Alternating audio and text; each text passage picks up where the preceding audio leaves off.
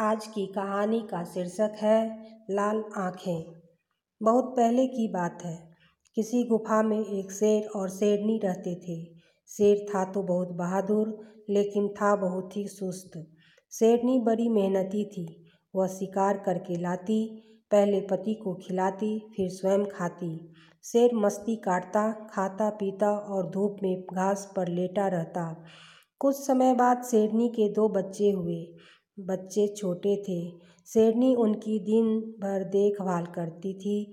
उन्हें छोड़कर शिकार के लिए भी नहीं जाती थी। शिकार न मिलने से शेर और शेरनी दिन रात भूखे पड़े रहते। बच्चे भी बिलखने लगते। एक दिन बच्चों का रोना सुन शेर गुफा में आया। शेरनी उस पर गरजी, तुम कैसे पिता और पति हो? तुम्हारे बच्चे भूख से बिलख रहे हैं। मैंने भी कई दिन से कुछ नहीं खाया और तुम मज़े से धूप में पड़े ऊँध रहे हो। तुम शेर हो, जंगल के राजा कहलाते हो, अपने कुटुंब का पालन भी नहीं कर सकते। तुम में और गीदड़ में क्या फ़र्क है? गीदड़ से अपनी तुलना होने पर जंगल का राजा तिलमिला गया। उसकी आँखें क्रोध से लाल हो गई। वह तन कर खड़ा हो गया। शेरनी से पूछा, देखो, मेरी आँखें लाल हैं? हाँ लाल है, शेरनी ने कहा। मेरी पूछ तनी है तनी है, शेरनी फिर बोली। इधर उधर हिलती भी है शेर ने गरज कर पूछा। हिलती है, शेरनी ने भी गुस्से में कहा। शेर एक ही छलांग में गुफा से बाहर आ गया। उसके सामने किस्मत का मारा एक बैल पड़ गया। एक ही छलांग में शेर ने उसे धर दबोचा दो मिनट में उसका काम तमाम कर दिया। फिर गर्दन से पकड़कर एक ही हल्ले में पीठ पर लाद लिया। गुफा में ले जाकर शेरनी के आगे डाल दिया।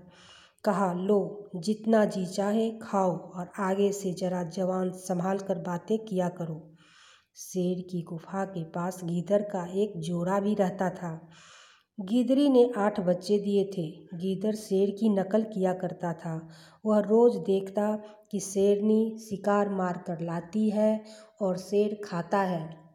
वह गिदड़ी से भी यही करवाता। बेचारी गिदड़ी शिकार करती गीदड़ मज़े में खाता। उस दिन गिदड़ी ने शेर को शिकार मारते देखा। उसने घर आकर गीदड़ से कहा, देखो तुम शेर की नकल करते हो। उसकी पत्नी ने तो दो बच्चे ही जने। फिर भी शेर उसके लिए शिकार मार कर लाया, मेरे आठ बच्चे हैं और तुम ऐसे बैठे हो जैसे तुम्हें कोई चिंता ही नहीं। कहते हुए उसने शेर शेरनी की पूरी बातचीत बता दी। यह सुन गीदड़ को क्रोध आ गया।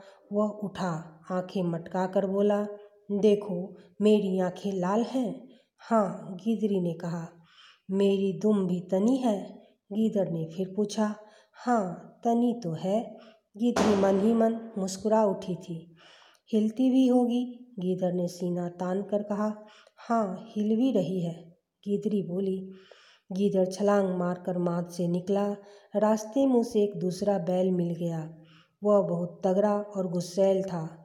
गीदड़ ने आप देखा न ताप, उस पर झपटा मार दिया। बैल को बड़ा क्रोध आया। उसने गीदड़ को सींगों पर उठाकर दूर पटक दिया। गीदड़ की कमर टूट गई, घुटने भी छिल गए। कराहता और घिसटता हुआ वह मांद में आया। लगा गिदरी पर बरसने। तुमने झूठ बोला था। न मेरी आँखें लाल थी, न दुम तनी थी। अगर वैसा होता तो क्या बैल मुझे यूँ पछाड़ देता? गिदरी ने उसके घावों पर पट्टी बांधी, हल्दी का सेक करती हुई बोली, आँखें तो तुम्हारी लाल थी और दुम भी तनी थी। फ़र्क यही था कि तुम शेर नहीं गीदड़ हो। बैल पर हमला करने के बदले कोई खरगोश पकड़ते तो कुछ हाथ भी आता, चोट भी न खाते।